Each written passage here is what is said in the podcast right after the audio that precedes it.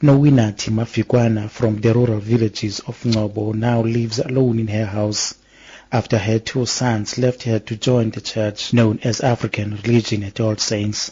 They were forced to quit schooling and are some of many followers who work at the church. They are not allowed to work as they used to. It's alleged that this church is against any form of civilization. 68-year-old Mafikwana has told SABC News that her hope is for the authorities to deal with this church.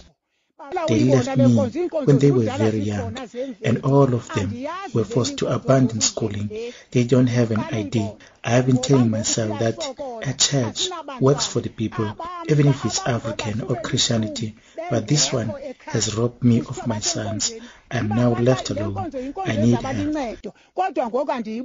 Reverend Malusi Keto of the Council of Churches at Ngcobo says there are many children with no birth certificates and adults with no identity documents at the church. There, there are about 22 children who are ranging between 8 months to 11 years who they don't have the birth certificate, the ID documents or whatever. Now, it gave a concern that these children now, uh, is it not their rights are being violated when they cannot have the, the, the ID and all that? Keto says anyone who associates himself or herself with the church is barred from making contact with the outside world. So when you are there, you are no longer uh, obliged to go to school or to go to work, and what, everything for you is being done or conducted in the, uh, your health and everything. They took care of it. Social Development MEC Nancy Sihlwayi has expressed shock at these practices, calling them an oppression of a special kind. She has vowed to root out these practices with immediate effect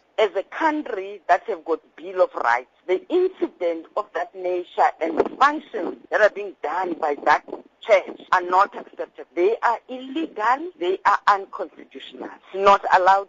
It's unbecoming, more especially for a church, to be so oppressive in a country where churches also themselves have got rights.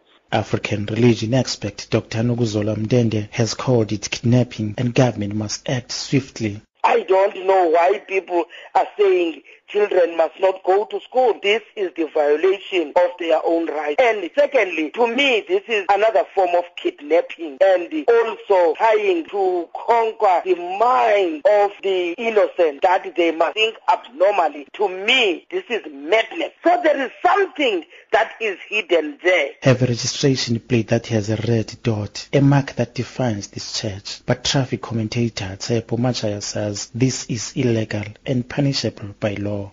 When one is getting the registration plate of motor vehicle, you get it according to the specification as passed by the law.